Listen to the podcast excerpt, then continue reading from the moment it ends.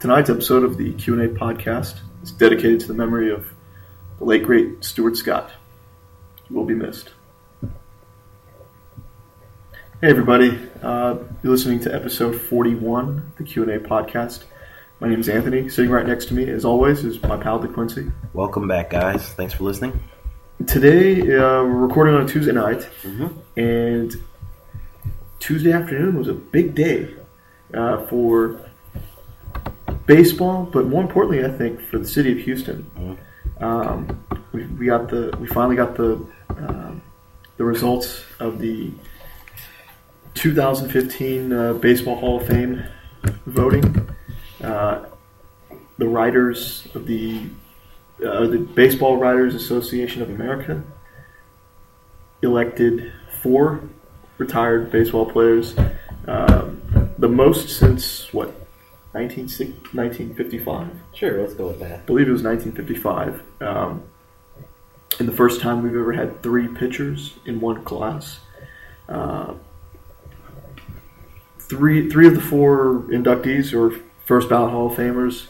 Uh, we'll just go through them. Yeah, Pedro Martinez, Randy Johnson, John Smoltz, all very deserving uh, inductees, but um, the one that really is, you know, closest to our hearts uh, as as fans of the Astros, as Houstonians, um, is of course none other than Craig Biggio, uh, who got in, who was uh, elected in his third year of eligibility. To quote a man, Dolph Ziggler, "It's about damn time." And I don't, I typically don't get too excited about sports and sporting events. Um, For the most part, I try not to have too much of a stake in it, but I gotta say, I was sitting at my desk at work, I was watching the feed on M L B dot com, um, and when the representative from the Hall of Fame opened up that envelope, and Biggio's name was the first one that he, you know, he inducted. Mm-hmm. Um, I gotta say, I gave I gave him the uh, the Tiger Woods fist, you know, fist bump or fist pump. You mean? Yeah, fist pump. Uh, I was. It was pretty cool, man. I was really excited to see that, to see the announcement, um, and just to hear his name, you know, mentioned uh, among the all-time greats now officially.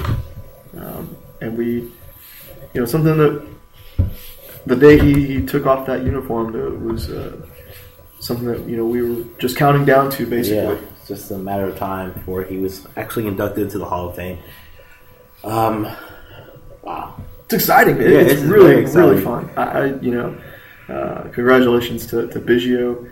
Uh, to all the, the inductees, of course. Um, Just upset that it took so long. He should have been inducted last year. Yeah. Oh, by two votes, he he missed. That's a Whew, that's tough. But hey, you made it this year. Yeah. Um, the Astros are having a celebration on Friday at five o'clock um, for Biggio. I know Reed Ryan and Nolan Ryan will be there to speak on his behalf. And it's just, it's an awesome time. He's the first Astro player ever in the Hall of Fame. Uh, someone we both grew up watching and, and idolizing. Just the way he came to work every day with that, as my mother put, that filthy helmet, put it on, got to work. He was one of the grinders of the team, a role model for not just players around the league, but also little kids yeah. who wanted to, you know, play t-ball, grow up and play one day at the Astrodome and then the Minute Maid. Um, it's a well-deserved honor. I don't think I, I can't like I'm gushing over here like like a child. It's so awesome to see this, and I can't wait to hear his induction speech. And um, was it July? July, July? Yeah, I think twenty-sixth. I think um, probably the most humbling of all the speeches you you, you probably hear that day. Um, they were saying on M L B Network, you know, the diversity of the personalities of the guys that have been inducted this year. You know, Randy Johnson is, is not the not the most personable guy. He's an um, introvert. He's really he's very introverted. Close to the vest. It's probably the height. I guess he's self-conscious or something. But uh, yeah, he's never been one to, you know, pal around with anybody or to, you know, be that open with the media. Uh, so it's going to be an interesting speech. Mm-hmm. Pedro Martinez, you know, uh, is a guy who's seen and done it all. He's won titles. He's won, you know, Cy Young awards, um, he and he's got up. He's he's had to strike out and get out some of the best hitters of our generation. One of the most dominant pitch pitchers.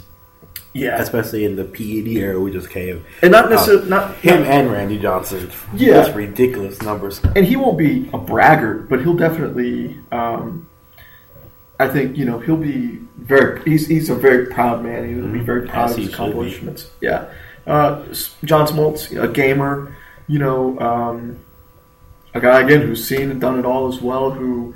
Uh, You know, a fiery character as well, and you know his speech will be very passionate. But Biggio, you know, is a guy that that treated the game um, like it was very sacred, like it's a like it's a, a sacred game to play. Um, I don't mean to be blasphemous in any way, but you know he treated it with respect, with respect and dignity. and dignity, and humility. Um, And I, I expect his speech to be nothing short of that. Uh, and he's really, he's genuinely a good man. Mm-hmm. I um, I met him briefly when I was in high school. His uh, him and his family were touring Saint Thomas High School, where he eventually sent his sons and wound up coaching and won state baseball championships there. Um, when I was a senior there, he... Him and his family toured the school uh, during like an open house thing when they were trying to decide where to send their kids, and uh, he was very attentive, um, very receptive to everybody that you know talked to him, and you could tell he was a very genuine person. Uh, in that brief encounter that I had with him, it was um, one of those rare times where I was a little starstruck, I would say, um, and, it, and it wasn't because it's it's Craig Biggio, but it's because. It's because this is a guy who seems like a very, very nice man. Like someone who's, you know, shouldn't be as nice as he is considering his position in life. You, you know, know, whenever there's like a scandal about an athlete, we always say, well, you don't ever know these guys.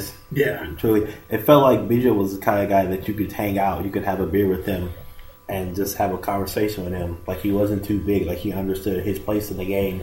Right. And in uh, the city of Houston itself. Mm-hmm. Oh yeah, absolutely. Um, and it, it's man, it's still very, very cool. Just thinking that he's going to be enshrined and that you know his our team's cap will be you know finally in the Hall of Fame. Yeah. And and who better to go in first as as the as an Astro as a Houston Astro. Um, sure, Bagwell had the sexier numbers with the home runs and whatnot, but. Um, I'll be honest with you. I was, I've always been more of a Bagwell fan than a Biggio fan. I, I same here, absolutely. Um, but when you look at the body of work, when you look at the, you know, the longevity, the dedication that he put in, um, three thousand and sixty hits, more doubles than any right-hander in history. Yeah, it, it, there's just something special about, about a guy like Craig Biggio as a ball player, um, and we couldn't ask for a better. Um, a, a better, you know, uh, initial representative for the team. And he always uh, wasn't also he's been hit more times than any other player. two hundred eighty-five More times than any player in the modern era. And so I guess just, it's just weird that we both can just name that stat.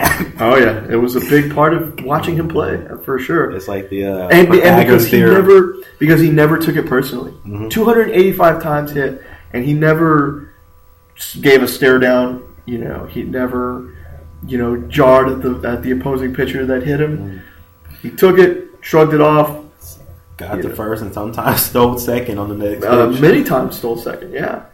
Um, But he, he was a guy who understood, um, who who knew how to play the game right the right way, um, and it didn't include seeking retribution on someone who may have plunked him. Uh, so, yeah, I mean, this guy is just all around incredible, uh, well deserving, um, and if he had played his whole career at second base, maybe one of the all time greatest second basemen. Uh, but you know, it, it's hard Start to categorize. It, the second, it's very hard to categorize. Moved to what center field when Jeff Kent came aboard? Yeah, for two years, two and a half years. Um, then you know, finished out his career, you know, at second base, uh, and made the All-Star team in all three positions, right? Or was it Gold Glove? Gold Glove. Gold Glove at all three positions. Um, you know, just tons of accolades. Uh, silver slug. Well, no, not silver sluggers. I think uh, All-Star appearances. Um, well, really, it's just Gold Gloves and All-Star appearances that were the most. Um, You're asking me questions I don't have the answers. that were. I don't have the answers. You know, his the most frequent of his accolades, I guess. Thank God. Throughout his career. Baseball reference. Let's go look at that real quick. Um, so, what's the one thing, the one moment in his playing career that you'll always remember? Um, I went to the wrong. I went to basketball reference instead of baseball reference. I don't know. It, it's hard, like, because I really, I didn't really get into baseball until ninety-six, just before, or ninety-seven, I would say, just right around the time they had started making a run. Um, it might be his three thousandth hit game. Oh yeah, that's the one I'm going with. Um, it also might, from I kind of remember. More clearly, the um, the home run that he hit to uh, to break the National League record for leadoff home runs. Mm-hmm. Just something about that game as well that just, you know, something that um, I guess, you know, definitely gets overlooked, but it's something that people um, that that you know sports you know teams do look back on as well. It's just I don't know. It's just one of those weird. I just I just remember the three thousand hit game because he came into the game needing, what was it, five hits? Yeah, and he got them. And he got them all in that first game of the homestand. And, and I remember talking to you and Steven, like, well, Drayton's field is kind of terrible. He's got to be happy that he's got three thousand hit, but he's got to be sad that he couldn't milk this for the entire weekend. Right. Um, I remember him just getting the hit, rounding first and heading towards second, and being thrown out at second base. You remember who threw him out? Who was it? Willie Taveras. Oh. I always remember that. I don't oh know why. But Willie Taveras threw him out at second base. Uh, he stands up. He uh, salutes the crowd. His family comes out. Big, uh, Bagwell Back. comes out. Yeah. And it's just a celebration. And I remember Carlos Lee winning the game with the home run later, later that night. And then we started handing out posters. Oh, God. There's Bundles a story about those posters. posters I don't think I'm allowed to tell yet. I don't think the statute of limitation has ended. Yeah. If you work with me, you already know the story. I don't think I can tell it to the normal crowd. One day. You see me on the street, ask me about that story, and I'll tell you. Um, yeah, that, I'd say that's my favorite, my favorite memory of Biggio, just getting the three thousand hit and basically sealing himself as one of the immortals in the game. I remember that giant... Um, that giant... banner that the team oh. made for him that season. Oh no, the year that he retired. That's the same year. Was okay. Yeah. Whenever they had every fan that came through that building. Didn't he announce his retirement like two weeks after he got a three thousand? Probably so. I think he was. Like yeah. I think he was just waiting for that that mm-hmm. moment. Um, but that giant banner that every fan signed. Mm-hmm. I signed it. Did you? I definitely signed it. I, I, I had to watch it. That sign. I had to. I had to guard it. It was right behind home plate, and we had to stand behind and make sure no one did anything stupid to it. Yep. I really wonder where that sign is now. Where Where would he put that? Storage. I mean, I mean no. Well, besides storage, I'm saying, like, if he were to, where would he put that as out, uh, on display? The thing covered like the entire right field wall. Yeah, that thing was huge. There's no way he doesn't. I don't think he has a mansion that big. To, I mean, he's obviously got a very nice house, I assume. But, you know, unless you're going to drape it on the side of your house, it's going to go all the way down, you know, from the second or third story to the, to the ground floor. Where are you going to put that? I didn't didn't understand that. It was so weird. They might have to use it if they ever have to fumigate the home or something. You know, you just drape it over, drape it over. Do that tent. But other than that, it's just. I'm sure it's just sitting in storage. Somewhere with uh, all of our signatures and um, I think a few uh, fans' phone numbers and whatnot. I think. Yes, I, I know there were some women that put their phone numbers on that on that uh, banner. I saw it. Um, one thing Um, and it was a picture of him. Yeah. He's not, I mean, see, I, that doesn't make sense either because he's not that kind of guy. He's not, he's not an egomaniac. He wouldn't put that out on display. He wouldn't put a picture of himself out, a, you know, an enlarged picture like that of himself out there. Uh, but, you know, it is what it is. And something I'm sure, you know, he uh, passes by in his garage when he's mm-hmm. coming home or something. That's a great story to tell the grandkids one day. Um, what was I going to say to you? I complete. I had something to say and I completely zoned out when you kept on going. Bitch, you. Man, it's just. I don't have the words. Uh, man, I mean. The. Oh, oh, I remember what I was going to say to you. Um, another great thing about Biggio is the fact that he spent his whole career as a member of the Houston Astros. twenty years. And imagine if he hadn't got hurt. It was at ninety-nine, I think. When he blew out his A C L, yeah. Preston Tucker, who later became his teammate. Preston Wilson. Wilson, I'm sorry, Preston Wilson. Yeah. Um, imagine the year.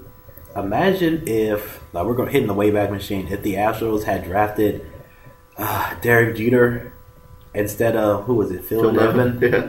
Jesus Christ, twenty years of Biggio and Jeter. Turning double players. Oh my God! One of the biggest what ifs in the world. Man, they would probably be going in at the same time. Well, no, because Biggio was older, but yeah. Um, but still, that'd have been an awesome sight. It's just yeah. What if, man? What if? So, I guess as much as we've talked about it, um, where before we get into. What we also we have planned for this episode. My rants. Rants. I have five rants. So balloting and if whatnot. You, if you thought everything was just going to be sweet and loving and tender, you, you're in for a rude awakening. Before, before we, I think, you know, before we shift focus, let's keep it on the team now. Mm-hmm. Where, where does this organization go forward with, uh, or, you know, where do the, the voters go forward, I guess, with, with, future Astro candidates, you know, that, you know, Bagwell is obviously very close. He's inching closer. He should be in within the next year or two, I believe. I think so too. Um, but after that, I mean, That's Wagner it. is coming up next year. He won't get in first year, and he shouldn't get in first year. I think he's got a chance. I, I, he's got a slim chance to get in at some point.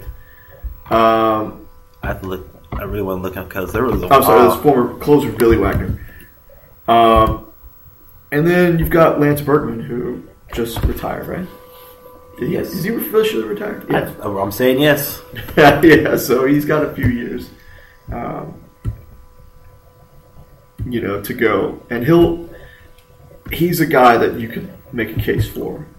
Um, but yeah, I guess it is, you know, since he just retired, I guess it is kind of too soon, but... Other than that, I mean, is there anybody else that you could make a case for at this at this moment? No, I wouldn't even make a, a case for Berkman or Oswald just because they their careers. I feel like both of their career their careers were missing an extra three or four years. Mm-hmm. That would and the counting numbers that would have cinched it. Right. I feel like both of them are. Um, If there was a hall of really good players, that's what they would be, but they're not Hall of Fame players. um, both deserve to have their number retired, of course, with the Astros, but that's about it. They're g- great players. They're just not good enough to be Hall of Famers. Yeah. And after that... Well, then I guess you could put Wagner in that category as well. I would yeah. Say. Um, I think you can make a strong case for Wagner. Between the saves, the strikeouts, and... The K's uh, per nine. The K per nine in, inning and the E R A. Uh, E R A. He was like a lefty. Um, what's his name? Got pitches for Atlanta right now. Kimbrel? Kimbrel, yeah. He was a lefty Kimbrel. Just the fact that he came.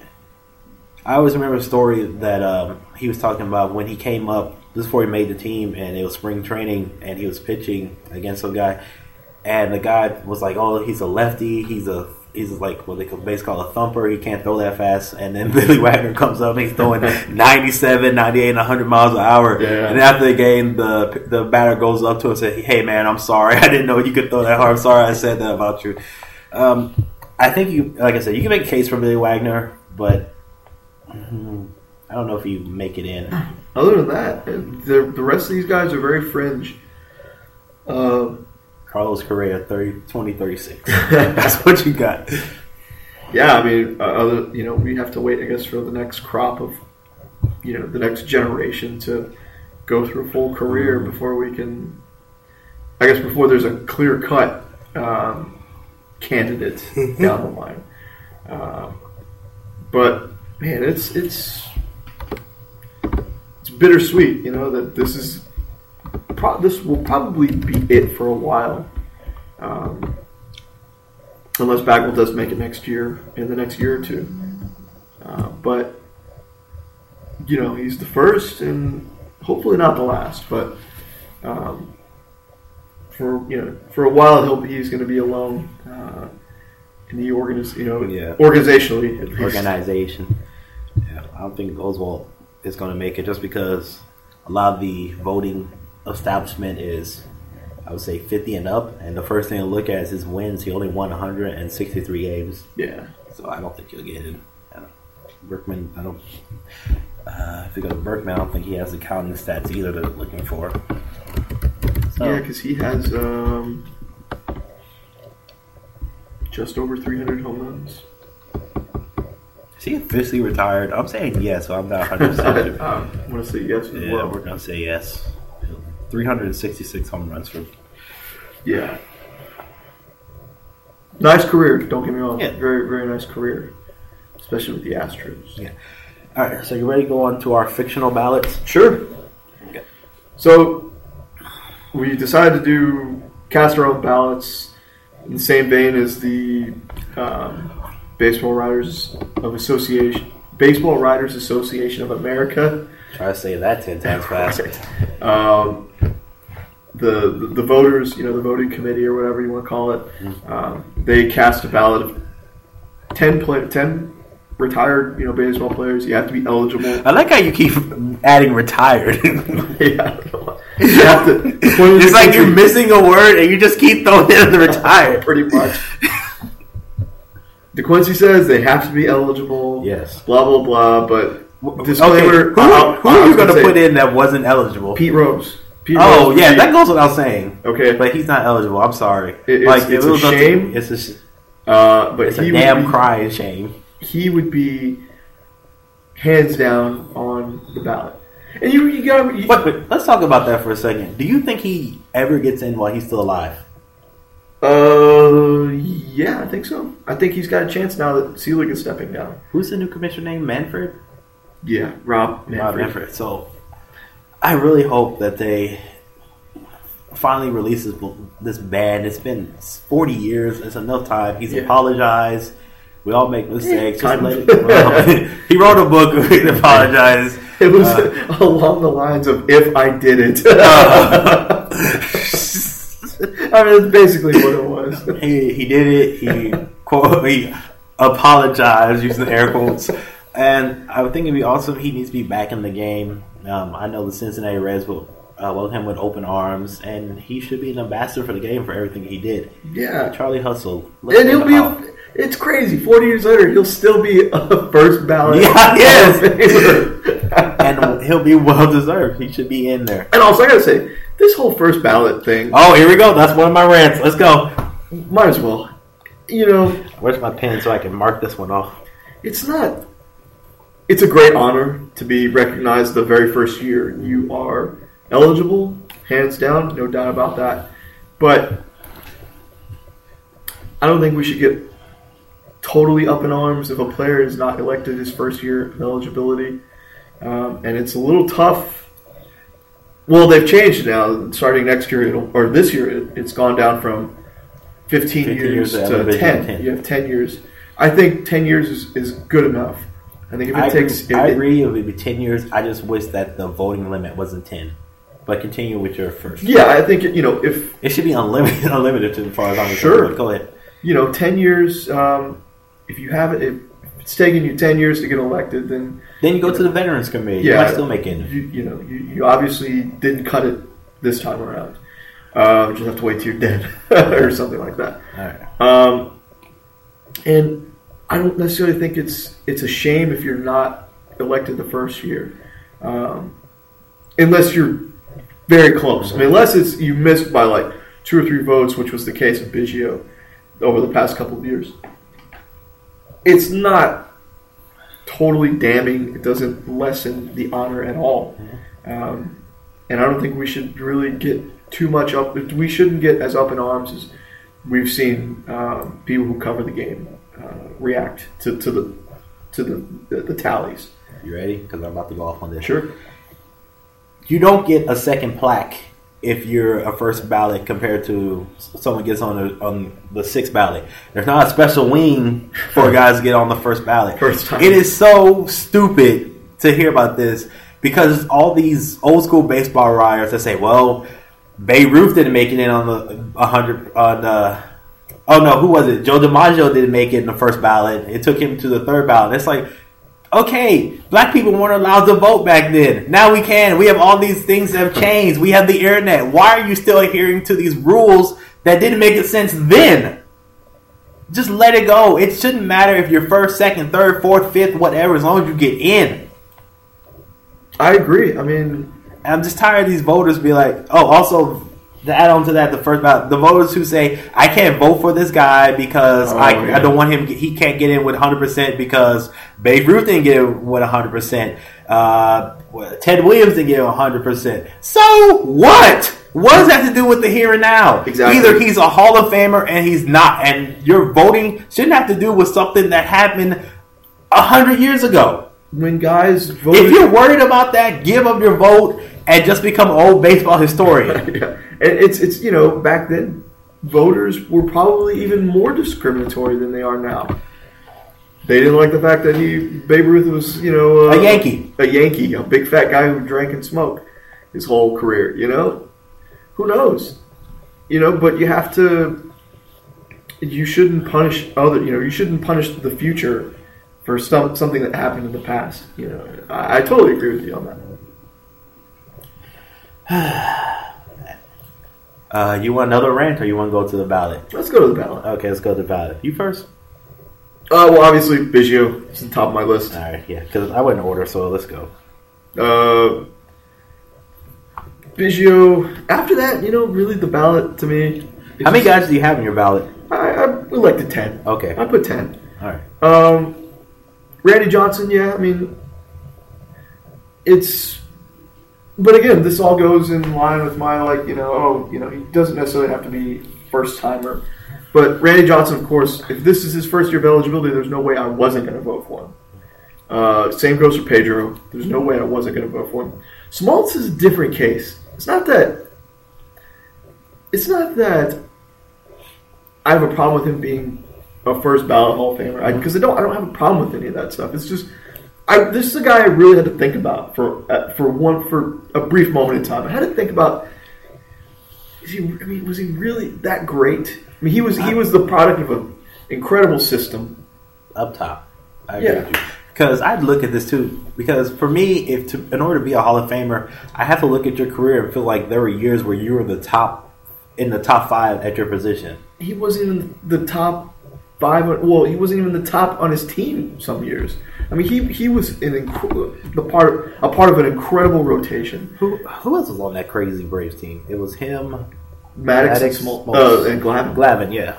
Uh, and then you know they were throwing you know your Denny Nagels and uh, you know guys like that you know at the back of the rotation. But you know, but then I look at, but then again, you know, I do look at the postseason record. You know, it's impressive. Um, Only guy in history with two hundred wins and one hundred fifty saves. Right. I mean, something like that is is you know, something like that totally stands out. Um, and to amass that many saves in a three-year span is phenomenal. You know, and, and that saved, that prolonged his career after that. You mm-hmm. know, um, but it, it I had to stop and think about this guy a little bit longer than I think most others that I voted for. Um, well, no, not not as but. Pretty, I had to give it. I had to give it a little more thought. Um, mm-hmm. Then, of course, Bagwell. You know, he's uh, he was one of the best players of the nineties. Really, you know, not just first baseman, not just you know of of his gener well, I guess of his generation, but yeah, of the nineties basically. You know, he was, what you know, incredible. I mean, if you just go by war, and I know there are some uh, meatheads that that don't like using the stats. He is the top. He's the number six baseman, of, number six first baseman of all time. Yeah, I mean that's phenomenal. I mean, he he could hit the ball, he could defend the ball. You know, he was uh, great. I mean, and, and you know, obviously, the whole home team, you know, factor, you know, we are, comes we, into play. We're biased. Let's admit that right now. We're one hundred percent biased for the guys who play for our team. We admit that. At times.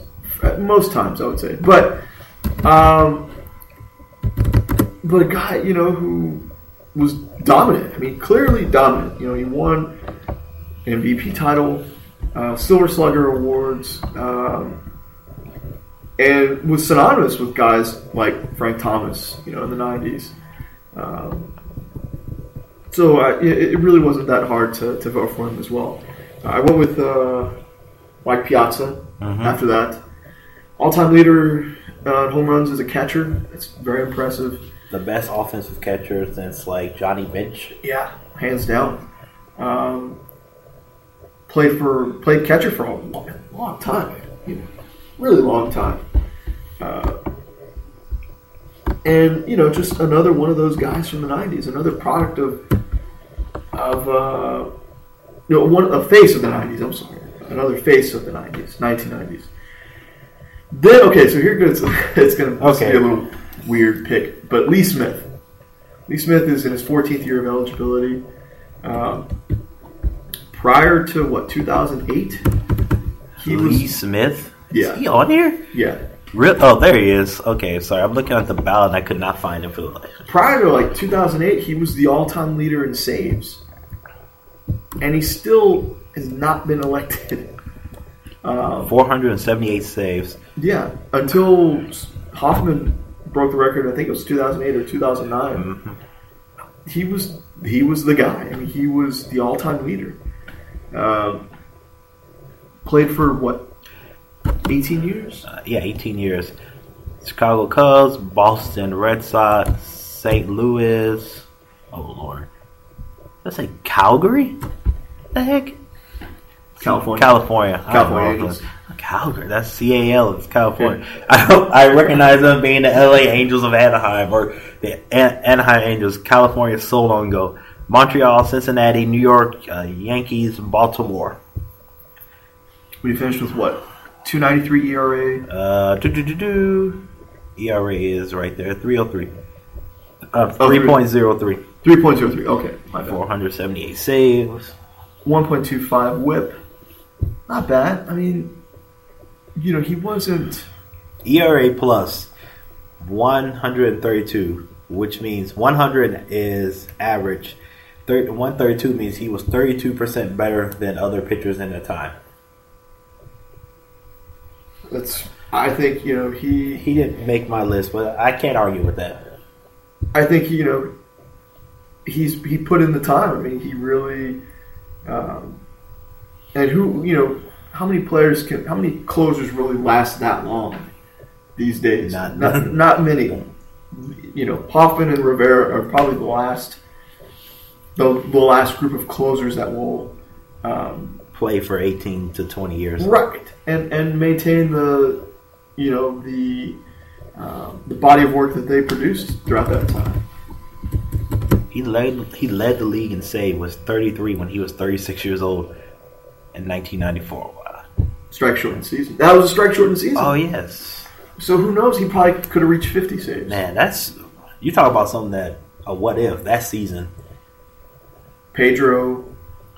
Bagwell, Matt Williams. Matt Williams. Does Matt Williams get seventy home runs that year? Does Ken Griffey Junior get sixty-five home runs that year? Yeah. Jesus Christ, strike sucks. Um, who's else on your list? Uh, I've got Jeff Kent. I got, you know, what, the second or third all no all-time leader home runs at second base. Mm-hmm. Um, I mean, there's not a lot of power at second base overall. I mean... Unless you like Dan Ugla. Yeah. And well, no one likes Dan Ugla. He's nowhere near a Hall of Fame ballot uh, when it's all said and done. Let's just get that out of the way. Uh, you know, twenty-four hundred hits. Was a two ninety batting average. I mean, these are pretty solid numbers for a second baseman. Do you remember him playing with the Dodgers from two thousand five to two thousand eight? Because I do not. Uh, somewhat. I was, you know, a little bit. I think what hurts uh, Jeff Kent's um, chances is that he always got the reputation of being a uh, career kids of being a dick to like his teammates and media, and that hurts. Yeah, no, I agree. Um, but it should, you know, everybody makes a big stink about players not getting elected because of. Uh, Or, you know, players getting suspended because of, you know, stuff they do off the field. Mm-hmm. But in this case, you know, if you're gonna, if you're gonna, you know, start condemning guys for that stuff, then why, you know, these are the same guys that people want to reward, you know, despite those those uh, flaws. Mm-hmm. Uh, so I don't see why he shouldn't be on that list either. Why he shouldn't be elected, um, considering he played second base the majority of his career. Um. And then, let's see, that one, you know, I'll, I'll wrap up the list with, with Bonds and Clemens. I wasn't... We'll talk about them because we get through mine. I, I wasn't keen on the idea, or initially, of them being elected, but, hey, man, you know, uh, the numbers speak for themselves at, for, at any point. Uh, at any point during their careers, the numbers speak for themselves. Whether they were enhanced or not, you know, who wasn't doing something, you know, who wasn't, who hasn't done something, you know, to enhance, to get an edge in the game throughout all of history. Mm-hmm. So, you know, I, I'm more, and more comes, receptive to the idea of them being elected and making it now. Here comes rant number two, talking about the who was doing what back then. You don't know who was doing what. And you'll never know. It's one of the things that irks me when people, when voters say they can't vote for, legitimate voters said they wouldn't vote for Baggio, uh, Biggio or Bagwell because they had the suspic- suspicion of steroids. Biggio, I, you couldn't tell. I mean, he he didn't look like that kind of guy. Bagwell did. Bagwell, I mean, like, regardless. No, here's people's evidence. He got bigger in his mid-twenties. From when he started out as a nineteen-year-old uh, in, in triple A. Let's take a picture of me when I was nineteen and a picture of me now, and I guarantee I'm bigger. You're you're you develop. You you especially if you're a professional athlete, you train better. But then look at the way look at how he broke down at the end. That's that's also a sign. Guys don't break down as quickly as he did.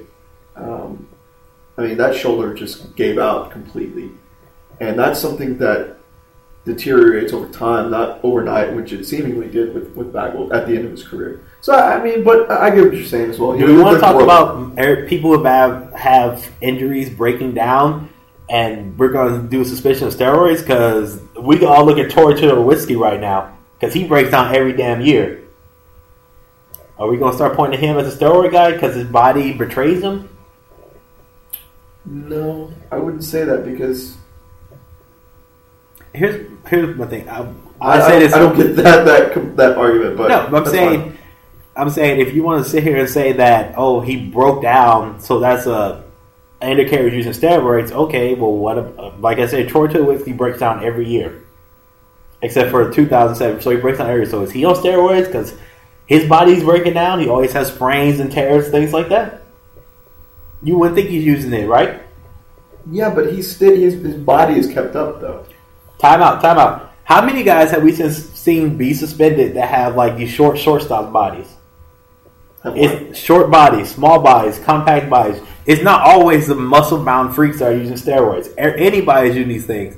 Every, oh, yeah. Every once in a while you hear on E S P N, such and such player, like Julio Lugo gets suspended. You're like, that guy? He's five ten, one hundred fifty pounds soaking wet. He gets caught using steroids. Your body type doesn't doesn't isn't an indicator of you being on something. Okay, sure. Well, continue, continue. It's just, and that's why it's like you have no proof. You just have suspicions from other players who who say, "Oh, I think that guy is something." Like on Mike Piazza, always say, "Oh, he had acne. He had acne all over his back." Mm, that's that's uh, means he's on steroids. What if it's just a skin condition? Unless you have a receipt, a video of him taking the steroids, you don't know. So just shut up. And secondly, what about the guy that you're voting in that might use steroids? Do you know for one hundred percent that Pedro didn't? Randy Johnson? Uh, Smoltz? Because don't sit here and say, oh, they would never do that. They said no, they didn't take steroids. How many times have we seen guys stand up in front of camera, in front of all Americans, say they never use steroids? True, true. So just because someone said they didn't do it doesn't mean they did it. Unless you have proof, shut up about it. And going on to rant number three, I'm tired of all these damn sports writers coming out and acting all holier than thou now, when back in the nineties, when, let's say, when the guys used the Andro, when they were using steroids, when uh, McGuire was using this stuff, where were you then? Where was your investigative reporting then? Sure. If you were enamored, they were too enamored with the story. Yeah. Well, guess what? The story was false. I mean, McGuire's already came out and admitted that he used steroids. So if the story the story back then was messed up, why? Sorry, you weren't paying attention back then. Why are you getting so holy and thou? And you're the gatekeeper now. You can't have it both ways. You can't be blind then and now want to be virtuous to everything. Yeah. Uh, well, you know, unless you admit. Unless they come to me, yeah. That you, you overlooked and you you missed the ball or you dropped the ball, and they haven't. They none of these guys have come out and said that. And the great thing is we're in the internet age, so you can go back and see when guys were like uh, Jay Mariotti was one of the biggest proponents about um, McGuire's home run chase. He actually wrote a story where he said there have been whispers of him using st- things, juicing, but those just cease right now because it's not true. So, you know what? You said you were defending these guys back then. When they, when after the season, they come back in spring training and they gain twenty pounds of muscle, and you just look the other way, and now you want to act all big and bad. Now you're tough on steroids. You better apologize first. Absolutely. I agree. Say, I'm sorry. I screwed up. I didn't pay attention. I know there are some damn good writers out there like Richard Justice who's done that before, but too many of these guys are getting off light. Yeah, because they, because they still have the power that they had ten years or twenty years ago when all this was going down. They, the power has not shifted whatsoever. Because professional athletes are like children; they're going to try to get away with what they can get away with. And your job as a reporter—that's what you call yourself—an investigative reporter. You want to be there and tell the story. The biggest story in the world is steroids. Someone using, someone cheating, gaining an unfair advantage. You didn't do it then, so don't act all high and mighty now. Well put. Well put. Who's on your list? Is that what we're, on? Is that what we're looking at? Yeah, that's cool. All right, so we have a lot of the same guys. I get my column back on. So I went in just in order. We had Bagwell, Biggio, Bonds, Clemens, Randy Johnson, Pedro Martinez, Mike Piazza, and Smoltz. Two guys I have that you didn't. That you didn't. Uh, Tim Raines. Okay. Um, eight hundred stolen bases, um, incredible leadoff hitter. Tim Raines is basically the um, the quiet version of Ricky Henderson. Yeah. I, let me tell you, I left him off the ballot because I thought about it as well. But I mean, the the my ballot was typical enough as it was mm-hmm. that um, I. And I never saw Tim Raines play. He was, again, just one of those under-the-radar kind of guys. Um, I have plenty of his baseball cards that, you know, I just kind of looked at and was like, okay, there's that guy. But, you know, I, I didn't vote for him because I didn't really know too much about him. two ninety-four bat, this is career, two ninety-four batting average, eight hundred eight stolen bases, on base percentage of three eighty-five. And his um, uh, O P S plus one hundred twenty-three. So during his career, he was twenty-three percent better than the average than than the rest of baseball.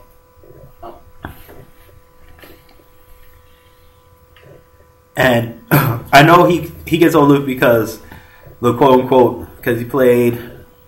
I remember what was the story? He used to slide first into um, second when still in the base because he didn't want to slide feet first because he might um, bust a bag of cocaine that he had. Okay, so he was on drugs. He still stole eight hundred eight bases. Would you, anyway, wouldn't you steal all those bases if you were if you were hopped up on coke? I would literally steal the bases, like go around, take them out, and then go sell them to my dealer. Well, that's just me. But still, I don't. That's understand. Not you making any money. Yeah. He's, he was making money. He, he didn't necessarily have to do that. He's Ricky Henderson without the loud mouth, without the boisterous attitude, and I think what really helps hurts him is playing in Montreal for all those years. Yeah. Well, that kind of yeah. That almost goes without saying yeah. at this point. But I think he's a Hall of Famer. I think he's he was one of the best leadoff men of all time. Him and Ricky. I don't like. Where did he keep his bags of coke? In his cleats? No, in his back pocket. Oh, okay. That's why he wouldn't slide feet first because he would bust it. Oh, I got you. I got you. Ah, oh, uh, I said Smoltz already, correct? Yes. And my last guy was Alan Trammell. Okay. Eighties, uh, eighties Detroit Tiger. two eighty-five batting average. Um, how many hits did he have? Also only twenty-three hundred hits. Uh, one eighty-five. That's how many home runs. He was... Oh, man, I'm trying to think of the player I want to describe him to. Basically, Barry Larkin and Barry Larkin, who just got in the Hall of Fame. So if Barry Larkin can make it, Alan Trammell can make it. That's who he compares favorably to. And it's like... Huh. I think he should make it in. I, I did give consideration to um, Jeff Kent. He w- it was between Kent and Trammell. I just went uh, Trammell because he has few years left. Yeah, but you look. You're looking at this the sim- similarity scores mm-hmm. on what is this website? Baseball Reference. Yeah. But look who's right underneath Barry Larkin, Jay Bell, who hasn't made the uh, Hall of Fame and probably won't. Um. If you look, if you take Larkin, Bell, and Trammell, those are those are the the contemporaries essentially from that list. Yes, but you also gotta remember what era he came up in. He was during the seventies and eighties. It wasn't there wasn't the power. It was more about you know getting on base and speed and things like that. Right, but but Larkin was also well, no, Bell was also a part of product of I guess the mid or the late eighties and early nineties, not. Um, and he still didn't deliver the.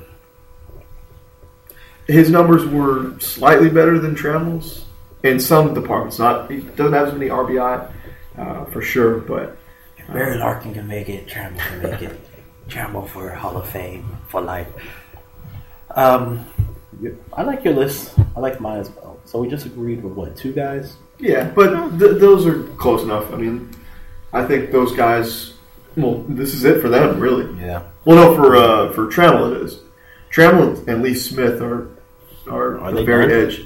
I think they're entering fourteen and fifteen, or both fifteen. I'm not sure. Uh, Tim Raines will get in. He's got a few years to go. He's got like ten years. No, he's got five years. But yeah, this year, let's see. Tim Raines ended with fifty-five percent. Trammell was at twenty-five percent. So Trammell's not going to make it. He'll probably be on the Veterans Committee. Uh, predictions uh, for next year.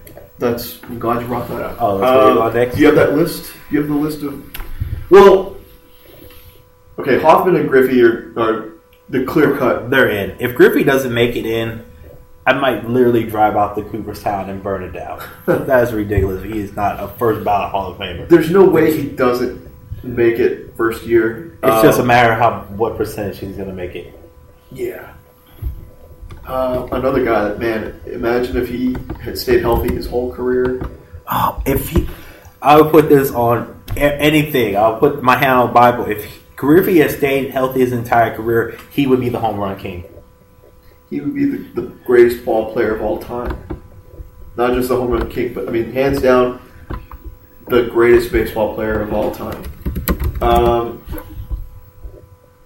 But still, so he has to just settle for one of the greatest players of all time. He he is he has to settle for being the one of the biggest what if stories. And part of it was the strike-shortened season, and then part of it was uh, injuries uh, with the Mariners, and then again with the Reds. He was pretty healthy with the with the Mariners. He just had the what was it? The strike shortened was ninety-four. Yeah. All right. So ninety-five when he came back, he only played seventy-two games. But then afterwards, with the rest of his career with the Mariners, played one hundred forty, one fifty-one, one sixty-one, one sixty. With the, the last four years with the Mariners. And he was healthy his first two years. Well, first year in Cincinnati, he played one forty-five. But then after that, one eleven, seventy, fifty-three, eighty-three. Yeah. That knee. Was it the knee, I believe? Yes. I think, yeah. It was like... And Ken Griffey Junior was always my favorite player growing up. It's just... You look at what happened to him. Like, basically, after he left Seattle. Like, here are his steal totals his last four years in Seattle. sixteen, fifteen, twenty, twenty-four. The next, what's that? The next six years in Cincinnati. six, two, one, one, one, zero, zero. uh, man, just... I literally might have to go home and watch videos of Ken Griffey Junior The sweetest swing I've ever seen. Yeah, I can't tell you how many times playing baseball I tried to imitate him, and let me tell you, it was nowhere close. yeah, I, I, oh, I'm sorry. I'm looking for two thousand sixteen for next year. Yeah.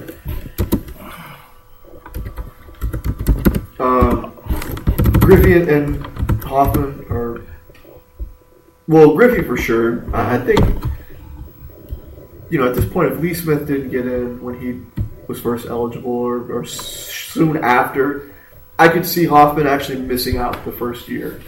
Um, because That's, clearly the the voters have a problem with, with saves and closers or whatever. So, um, oh, we're talking about uh, uh, Billy Wagner. One thing that's going to hurt him, I just saw, he if he were to get elected, he'd be the first pitcher to have less than a thousand inning pitch in the Hall of Fame.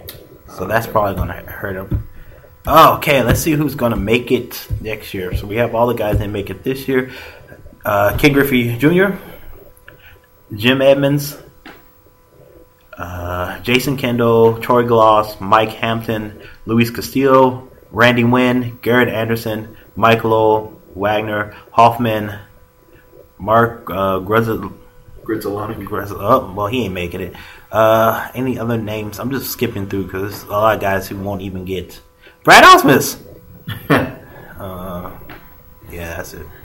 Oh, can I go to another rant? Sure. Real quick. Well, now that I just thought about it, we're looking at this. I want to find. Huh? You you know where I'm going? I think so.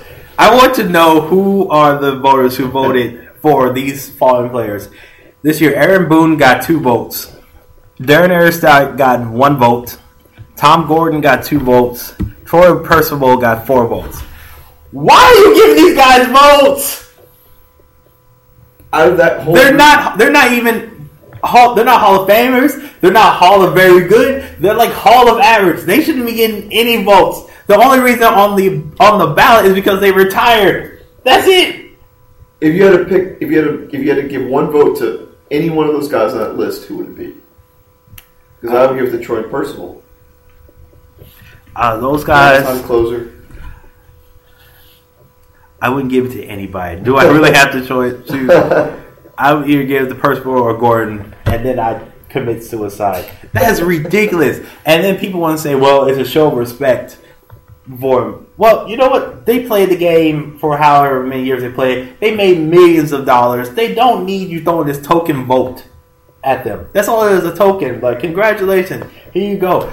You made your money. Some of these guys have won multiple World Series titles. Why do they need a vote to the Hall of Fame? If you respect, you need to res- respect this guy, call him up and say thank you for everything you did. It was a pleasure covering you. Best in life with your future endeavors. Best in luck with your future endeavors. You don't need I, to give him a Hall of Fame vote for that. And I would kind of feel insulted by that if I were the player, because it's like you. Most players understand their place. They understand in, their in baseball yeah. history. where they rank, where they stand in the minds and the eyes of, of the fans. Um, and to get that one vote is just kind of like, well, you weren't good enough. You, you clearly weren't good enough, but we'll, we'll still give you a vote. It's like patting a dog on the head. Here you go, buddy. Pretty you much. Did good.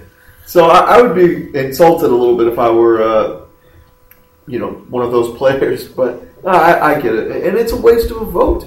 You know these guys aren't going to get any more than, than one or two votes. Uh, and those are votes that could go to Craig Biggio in year three of eligibility instead of year or year two of eligibility instead of year three.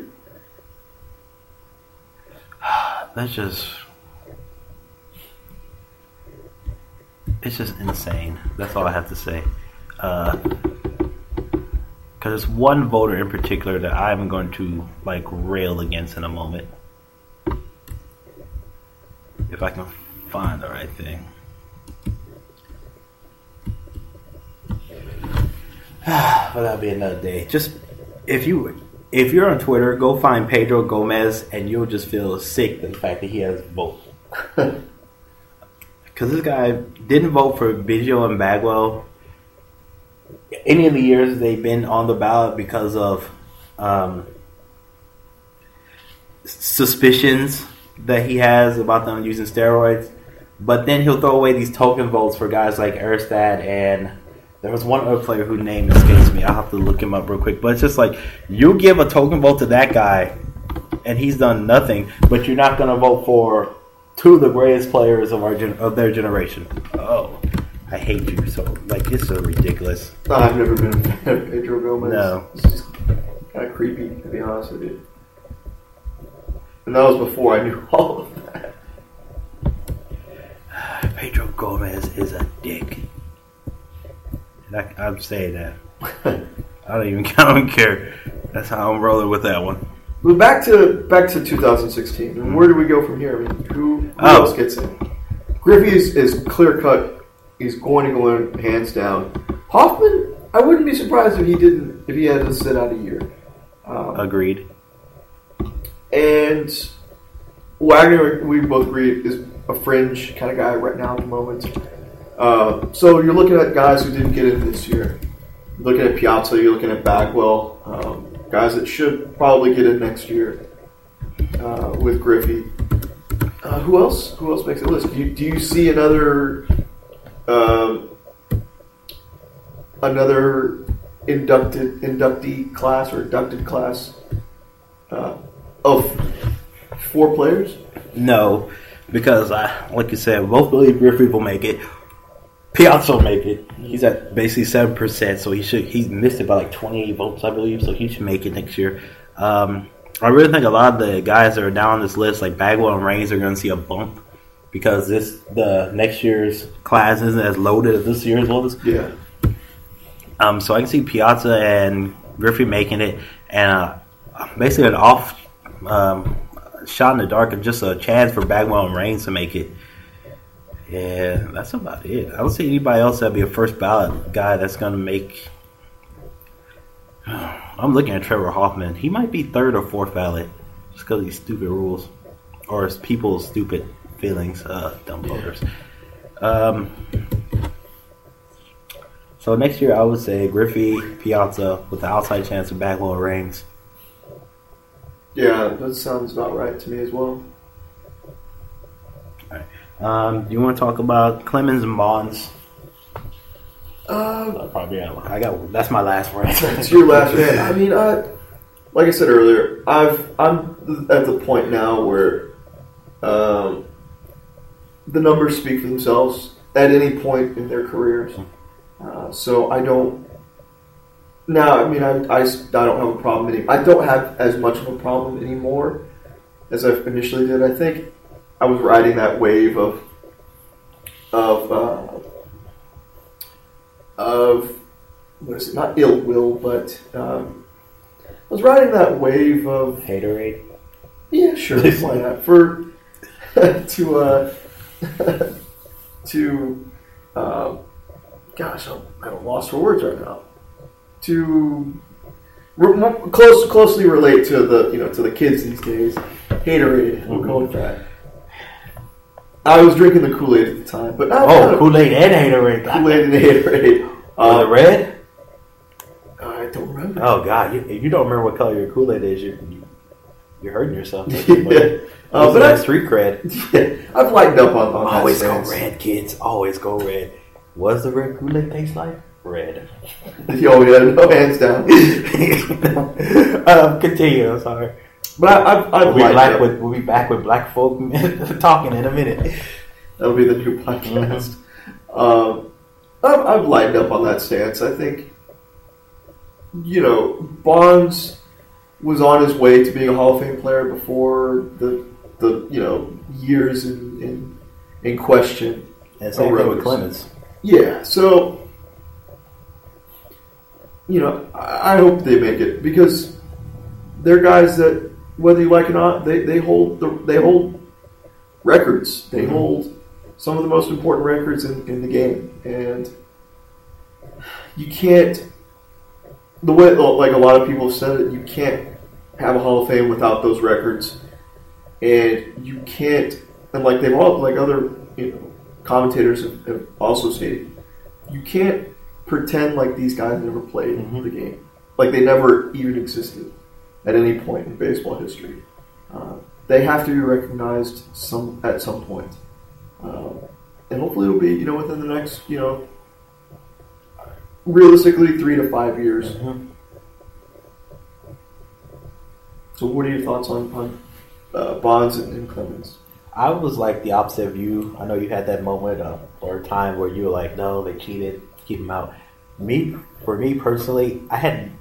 I wasn't there. I, I didn't have that feeling because back then, when it was the wild, wild west, like pe- people were again, like I said before, you don't know who was using, yep. you don't know who wasn't using, you'll never know, and people lie to our face all the time. And that was the P E D era. It was the wild, wild west. It was guys doing whatever they could to get an edge. Um, and Clemens and Bonds were either nat- naturally or chemically were the two best at their position. Yeah. Um, and this is by fifth, the fifth and final round. Like I told you, I asked you off the air, what is the Hall of Fame? It is just a collection of names. It's a collection of names, but at the base of it, it is a museum for baseball to show all the, show everything that's happened in the history of baseball. So, are we going to pretend like this entire P D era didn't happen? It They're happened. trying. They're trying their damnedest. Oh, that's why they went down from fifteen years to ten. But it happened. Yeah. And these two guys were the best during the era. It's like I told you, it's a museum. It's a museum. You can't take out the bad things that happen in history and pretend like they don't happen. It's like if we had a museum of history of humans and decide, well, we're not going to talk about the Holocaust or anything happened in World War Two. We're just going to exempt years nineteen forty to nineteen forty-four. You can't do that. It's a part of history. It happened. You have to accept that. If you want to pull in the plaque that they were uh, were convinced they used P E Ds, they cheated the game, that's fine. But you cannot sit here and have a Hall of Fame that doesn't have the best slugger in Bonds, the best pitcher in Clemens, and the best hitter in Pete Rose. Oh yeah, you can't. Uh, you can't have a. It's completely incomplete. And if you're going to say, "Well, they cheated the game," okay, then let's go back to the early stages of baseballs where blacks and Latinos weren't allowed to play. Let's go back to where they had the mound an extra. Um, what was it? I believe six inches up, where pitchers just dominated in the in the dead ball era. Do you want to erase those records too? Because that happened. You want to talk about uh, back in the seventies when when cocaine was in the game? That happened too. And let's not act like P E Ds just happened in the nineties because the Russians were using P E Ds back all the way in the seventies. The Pittsburgh Steelers were using them in the seventies. So let's not just act like this just happened um, twenty years ago. or th- Yeah, twenty years ago. And what about... I can honestly say I've never been... A, a Russian fan or a Steelers fan. So, sure. And what about uh, and what they call it? Greenies? Greenies. Yeah. Oh, it's been around since the dawn of baseball. Because you ask Hank Aaron, who I still count as a true home run king, he'll tell you he used greenies every day to get ready for a game. And players are told how they pep you up, get you ready for a day-night doubleheader, things like that. So are we going to pretend like that didn't happen? Let's just accept the fact, accept what it is. There are different eras, and you should represent the best of what happened in that era. The P E D era, you had two of the greatest players to ever play the game, and they should be, they should both be in the Hall of Fame. Yeah. Well, I'm not attacking you. I'm not because no, I, I agree ahead. with you. But, the... but if you, I want you to kind of, I guess, clarify the statements where you're you're okay with Clemens, well, with Bonds being in the Hall of Fame, mm-hmm. um, but you still recognize Aaron as the all-time, as the king. Like, how can you just kind of clear that up? Because I'm not, I'm not attacking you on that. I just, you know. Would, would like some clarity, I guess. Simple reason Bonds is a dick and Aaron isn't. Okay. Fair enough. um, I, I see what you get. It's kind of hip, it's hypocritical. I, I I see what you're saying. Um, again, because Bonds does it. Uh, you know, you're right. If I'm going to sit here and say all that stuff, then um, about the Everest, then. That means that Barry Bonds is the home run king. So I, I will retract my statement and say Barry Bonds is home run king. You're right. There we have it. You won one. Congratulations. Write this eight down. I don't have to write it down. It's, it's uh, on record. I'll talk about the listeners. Write this down. Oh, okay. It's a new year for you. it's but it's not a new day. Not, there'll never be a new day. So there are my rants. Uh, I, I, you know. All all compelling stuff and, and stuff that makes, um, I think, makes the Baseball Hall of Fame, the process, um, the funnest Hall of Fame to talk about. Because I don't really talk about football Hall of Fame, uh, who should be in, who should be in. Because the stats matter more in baseball. Yeah, I don't talk about basketball, um... I don't even talk about the, the W W E Hall of Fame.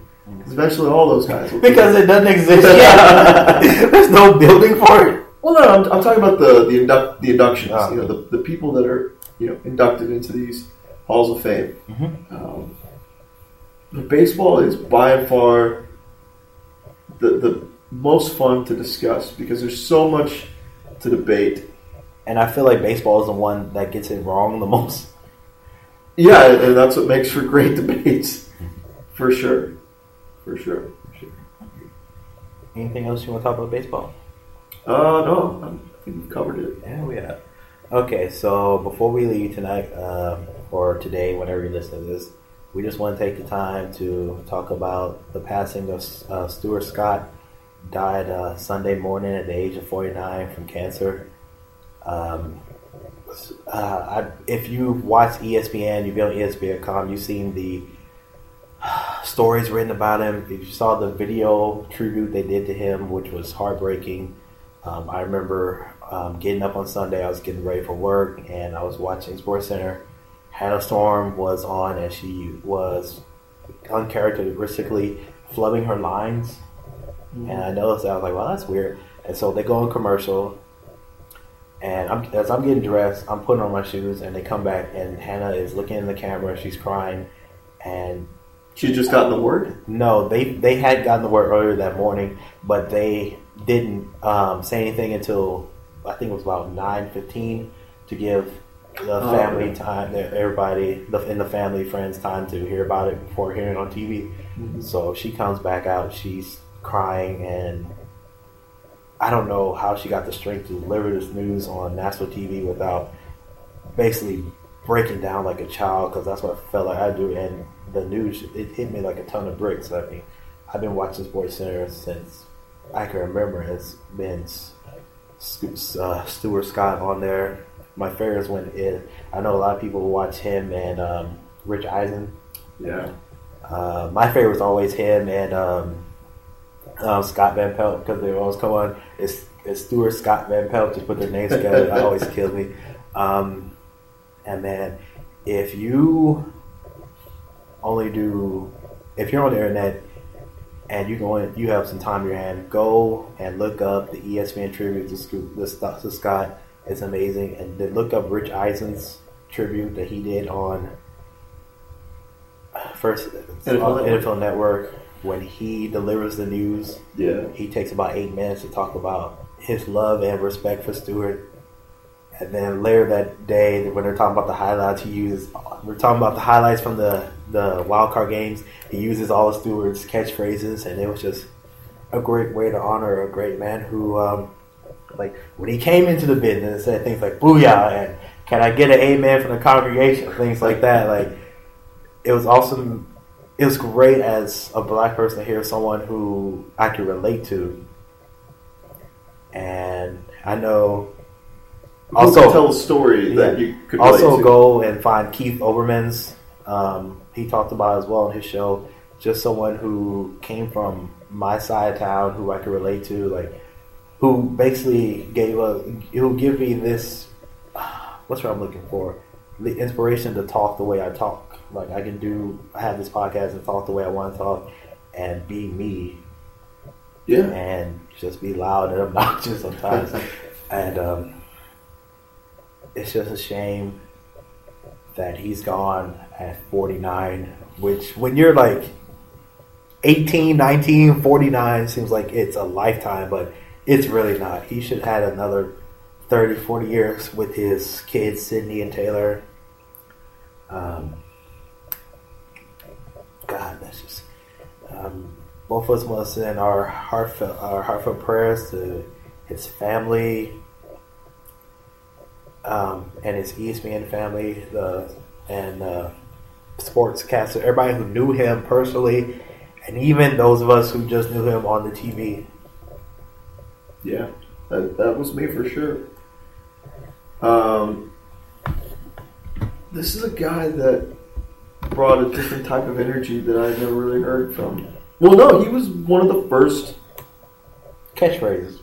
Catchphrases, but one of the first sports anchors that I remember watching. I mean, you know, I grew up right around the time that he was, kept, you know, hitting his stride. So he definitely set a bar for guys that I watch now, or that, you know, whenever I do happen to. And I don't, and because there's guys, there's not guys like Stuart Scott anymore on television. I, I really, honestly, don't watch SportsCenter as much as I do as I used to. Um, I don't go out of my way to watch it as much as often as I used to, um, because the personalities are are not ha- haven't met the level or the, the bar that he set for for sports broadcasters, um, for all sports broadcasters, black or white or whatever you are. I mean, you know, he he set a uh, set the tone for.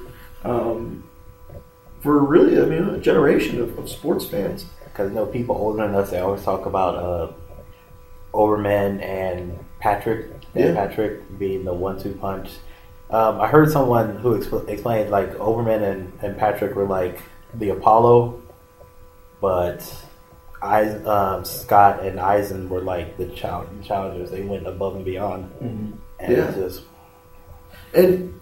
You know, it's heartbreaking, yeah. It's amazing the impact that a, a guy and his the way the way he tells a story mm-hmm. um, creates interest, creates interest mm-hmm. in, and in so many different people and so many athletes. Um, because without his personality, without the way he tells these stories, without going over these highlights, mm-hmm. um, then you don't. Probably care as much about Kobe Bryant or Shaquille O'Neal or LeBron James or um, just athletes in general. Yeah, any I mean, you know, whatever athlete we're talking about. Um, and to, to have the the reaction from the sports, not just the sports world. I mean, they were talking about him on C B S, N B C, yeah. like major networks. This man, well, had, he had transcended just being a sports broadcaster. He became a celebrity in his own right. But uh, but also, I mean, he, he was also a journalist. I mean, he was a a, a, a broadcaster as well. You know, someone uh, someone they probably ran in the same circles with. They probably hung out with him every once in a while. Right. You know, you you're you're telling us you're you're reporting on something, whether it is sports or whether it is politics or or whatever it is. You know, they, you know, the people that that are on Fox News and, and reporting the happenings in the world um, are just as much of a colleague to him as the people, you know, the people that are on, uh, you know, E S P N, you know, the, the one a.m. edition of Sports. Yeah, they're all it's, colleagues. It's all the same. They know their grind. It's all the same. Absolutely. So, yeah, I mean, I, I understand the that aspect of it. But, you know, to to make the impact that you did, that he did, you know, for athletes all around the world that were that had games that day, um, you know, to prepare for those games and to at the same time, you know, honor and make a tribute to him, like uh, is impressive. Tributes on Twitter, social media, um, uh, different games. I know the Bulls, the Bulls and Rockets game, they had a moment of silence. Um, the one of the Tar Heels game, because he was a, a proud alumni of the Tar Heels. They had a moment of silence, and the entire crowd held up signs that said "Stu," and at the end of the moment of silence, they all yelled out "Booyah!" Mm-hmm. It's um, it's just that I mean, man. But he, you know, he he made that kind of impact. Mm-hmm. I mean, you around the nation, around the world. You know, that kind of those signs of respect by all athletes. Because, like you said, there was hockey games, there was basketball games, there were football games, all scheduled that day. You know, for all of those organi- you know, those sports organizations to um, to take the time that they did. I mean, that's usually reserved for, you know, a president or, yeah. you know, uh, someone you know that is higher up on the food chain than he was, but he still had that impact. He on, transcended on everyone. Just being a broadcaster. Yeah, so you know it's a it's a shame to see him go so soon, um, and uh, but you know at least he's he's resting peacefully finally, and um, you know. And if you ever have a chance to, uh, uh like a, those videos that I actually watch, if, go online and go get the Jimmy V speech, yeah, and then go read, go watch Stuart's. Uh, uh, Scott's speech, both of them at the ESPYs, both by courageous men battling cancer who would unfortunately no longer be with us. Yeah, they didn't go down without a fight. No, they did you not. Have to, you have to respect that.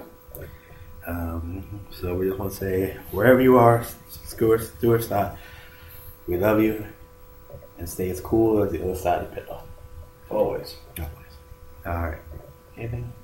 Uh, uh, As always, yeah, as always, thanks again for all the support, tuning in. Um, you can find us on Twitter mm-hmm. at uh, they'll find us at Ant underscore Garcia two eight eight at two eighty eight. No, you're wrong. underscore. yeah, two eighty underscore. Yeah. And at D Q three two seven. So we always say, well, thank you for listening. Thank you for sharing. Just want to say booyah and later, babies.